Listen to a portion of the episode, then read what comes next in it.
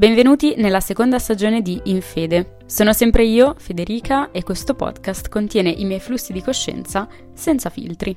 Ciao a tutti e benvenuti in questa nuova puntata di In Fede. Con questo episodio inauguriamo la seconda stagione. Eh, benvenuti ai nuovi ascoltatori o alle nuove ascoltatrici e bentornati a tutti coloro che hanno ascoltato anche gli episodi vecchi. Non so se avete notato, ma c'è stato un restyling del del podcast, è cambiato il logo e anche le, mm, diciamo, i loghi delle singole puntate. Un ringraziamento speciale a tutti coloro che hanno ascoltato le puntate anche durante questa pausa estiva, mi hanno scritto, hanno speso dei minuti eh, del loro tempo, della loro giornata per scrivermi un messaggio, una considerazione, un pensiero, insomma per raccontarmi anche le loro esperienze. A me ha fatto davvero tanto tanto piacere. In un momento in cui questo podcast era diciamo in pausa, non, non c'era sponsorizzazione da parte mia e avete continuato ad ascoltarlo, quindi vi ringrazio davvero, davvero tanto. E per me il podcast è stato qualcosa di nuovo, un nuovo stimolo che stavo ricercando e sono felice che abbia ricevuto un feedback così positivo e un riscontro eh, da parte vostra. Quindi ora, senza perderci in altre chiacchiere, eh, cominciamo con questa nuova stagione. Eh, ho in mente diverse idee, non so se riuscirò a concretizzarle effettivamente, però sono piena di buoni presupposti per cominciare questa nuova, diciamo, stagione. Spero che la vostra estate sia andata bene e il titolo di questa puntata è proprio riferito all'estate, eh, ovvero questa ansia estiva che si può eh, insinuare nelle nostre vite sotto diverse forme. E adesso vi parlerò un po' della mia esperienza e anche di situazioni che ho visto in giro per uh, l'internet, diciamo, perché in un momento così bello in cui dovremmo essere tutti felici, in vacanza, in uh, serenità, l'ansia si insinua anche in queste situazioni e molto spesso non veniamo capiti per quello che eh, stiamo provando.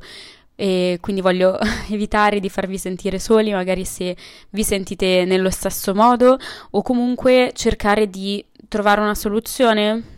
Uh, cerco sempre di utilizzare questi podcast come se fossero una terapia per me, quindi magari faccio un discorso espongo e sviluppo il problema cercando di trovare appunto una soluzione verso la fine della puntata. Non sempre è facile, in questo caso ci proviamo. Quindi ansia estiva. L'ansia, come dicevamo prima, si può insinuare nella nostra vita sotto diverse forme e in estate io ne ho individuate principalmente tre, poi ovviamente a me piace sempre il confronto, fatemi sapere che cosa ne pensate, se avete uh, sperimentato qualcosa di diverso rispetto a queste tre proposte che vi propongo proposte che vi propongo. Uh, qua l'italiano va un attimo rivisto. Innanzitutto uh, voglio parlarvi di un qualcosa che vivevo tempo fa, ora uh, crescendo col tempo sono riuscita a diciamo debellare questa questa situazione di ansia che mi creava, ovvero l'ansia del mostrarsi in estate, quindi uh, un'ansia che vivevo quando ero più piccolina, magari del mettermi in costume, l'ansia del uh, oddio vado in spiaggia, non voglio farmi vedere, non mi piace il mio fisico e quindi era una situazione che vivevo anni fa e che con il tempo e con una certa consapevolezza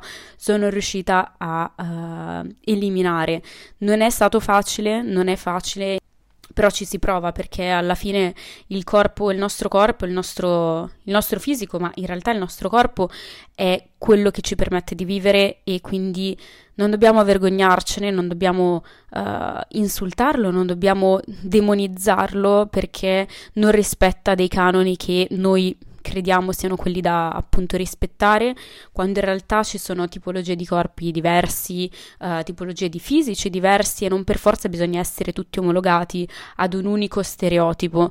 E mi si spezza il cuore a leggere dei messaggi di alcune ragazze o ragazzi che mi scrivono uh, non voglio andare in spiaggia perché mi vergogno del mio fisico, non voglio uh, mettermi in costume perché mi vergogno di come sono e davvero io ve lo dico con tutto il mio cuore, vi capisco, capisco la situazione che state provando, purtroppo solamente con il tempo, con l'accettazione di qualcosa di così importante per la nostra vita, perché ripeto, eh, il vostro fisico è quello che vi permette di andare avanti. Quindi bisogna cercare di sviluppare un amore verso noi stessi che ci aiuti ad accettarci.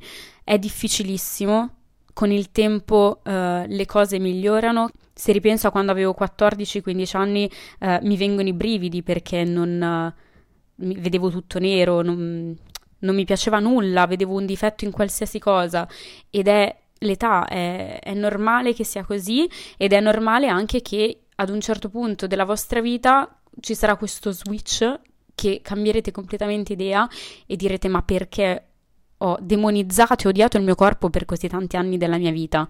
Come ho detto anche in un'altra puntata nella prima stagione, bisogna smetterla di paragonarsi a ciò che si vede online. È deleterio questo, è deleterio questo comportamento nei confronti dei contenuti che uh, vediamo online. Io in primis vedo foto, video di persone che dico, Dio, ma che bel fisico che hanno. Però ognuno è diverso, ognuno ha il proprio fisico, ha, ha, il proprio tipo di fisico e non per forza deve essere uguale a quello di qualcun altro solamente perché noi crediamo che sia meglio del nostro. Non deve esistere un canone di perfezione unico eh, che deve essere seguito in ogni sua forma e eh, sotto ogni punto di vista. Infatti, ripeto, l'accettazione è un processo veramente tanto lungo, ma si parte dal non paragonarsi agli altri. Evitare il paragone permette di eliminare ogni canone imposto, ogni eh, diciamo modello che ci viene proposto da una società che vuole tutti magri, alti, belli, biondi, snelli, cioè è impossibile che siano tutti così. In più uh, online quello che voi vedete nella maggior parte dei casi non è la realtà. Ovviamente non tutti siamo sempre al top. Ci sono momenti in cui abbiamo le gambe gonfie, la pancia gonfia, la pancia piatta, le gambe filiformi. E se voi vedete una foto in cui quella persona è al top, non vuol dire che sia sempre così.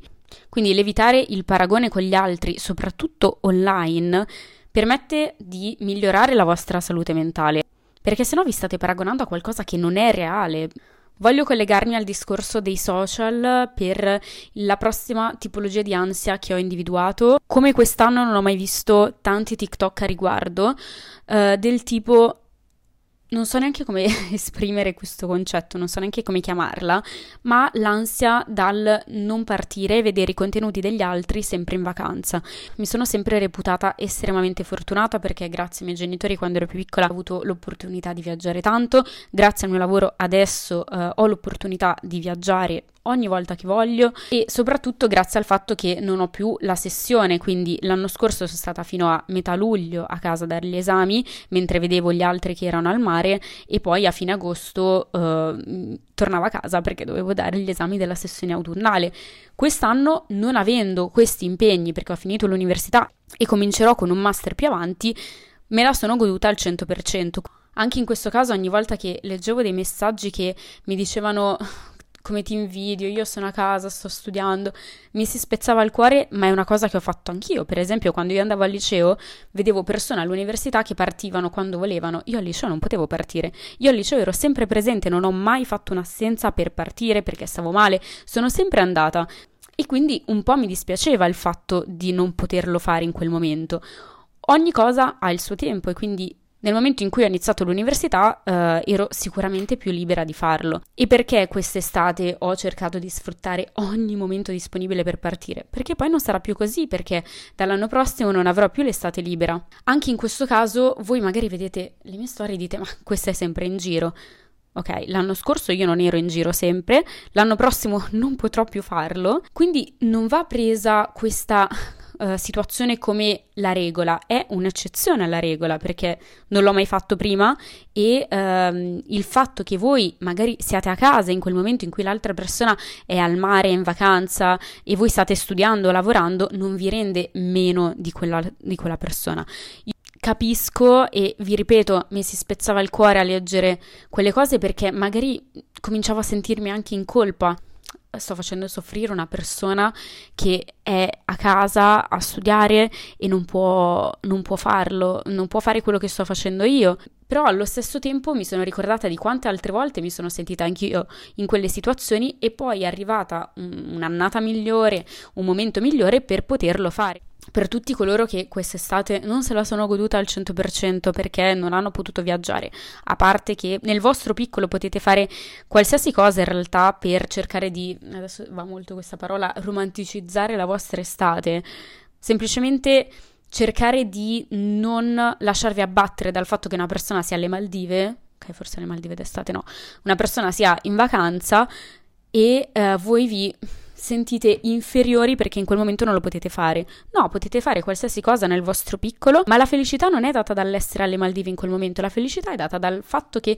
in quel momento state facendo qualcosa di diverso dalla vostra solita routine. E in più la felicità non è data dalle grandi cose, non è data dal viaggio oltreoceano, la felicità è magari stare con i vostri amici, stare con i vostri genitori, fare un picnic, andare a portare il vostro cane, perché magari, come ho detto anche appunto in un'altra puntata, quante volte ho detto questa frase, però mi, ricor- mi ricollego agli altri episodi.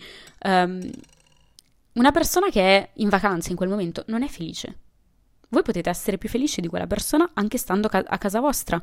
E infine, l'ultima ansia, che è una cosa che mi ha riguardato da vicino e che mh, riesco a capire che chi non l'ha vissuta e chi non vive questa situazione non riuscirà a comprendere il mio discorso.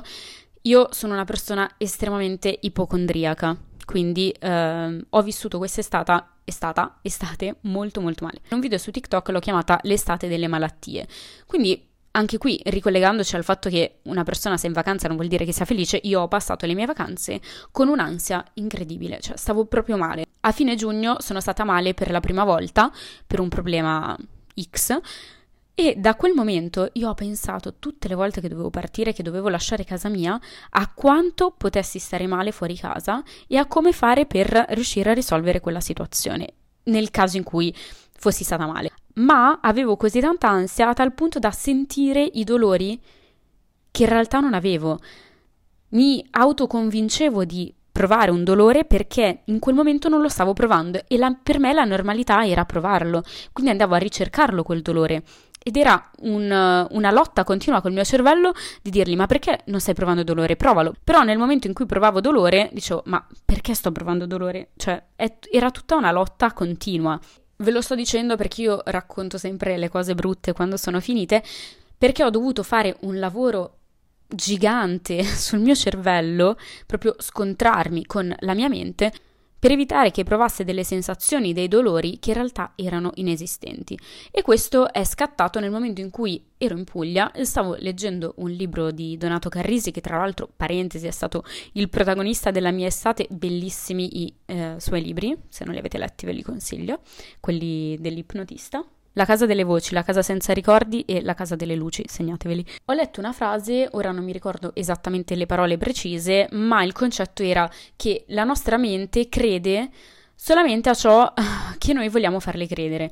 Quindi se io voglio far credere che sto male in quel momento, il mio cervello sentirà dei dolori e andando così tanto in ansia, il mio cervello sentirà ancora di più quei dolori e l'unico modo per liberarsene è andarli contro, andare contro. Io ho sempre avuto il controllo dei miei pensieri, io ho sempre avuto il controllo delle mie azioni, dei miei pensieri, delle mie sensazioni, delle mie emozioni. Essendo una persona molto molto razionale, non mi piace che il sentimento o comunque la sensazione di quel momento prenda il sopravvento in una situazione, ma in questo caso non ce l'ho fatta e quindi ho vissuto tutte le mie vacanze con questa ansia. Voi l'avete visto? No, io non l'ho mai condiviso ma sembrava che fossi in vacanza, che mi stessi divertendo, che stessi benissimo.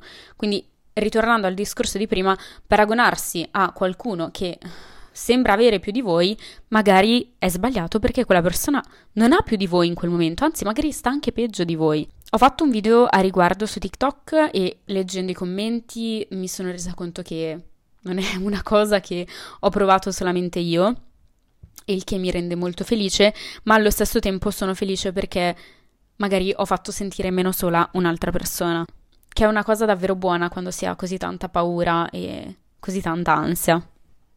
Voglio concludere qui questa prima puntata per non farla troppo lunga e permettere a tutti voi di ascoltarla se siete interessati e non fare una puntata di 40 minuti magari. Vi ringrazio tanto per averla sentita, essere stati con me anche oggi. Come al solito fatemi sapere che cosa ne pensate e uh, se avete qualcosa in merito da raccontarmi, dirmi, controbattere, qualsiasi cosa. A presto con una nuova puntata di Infede.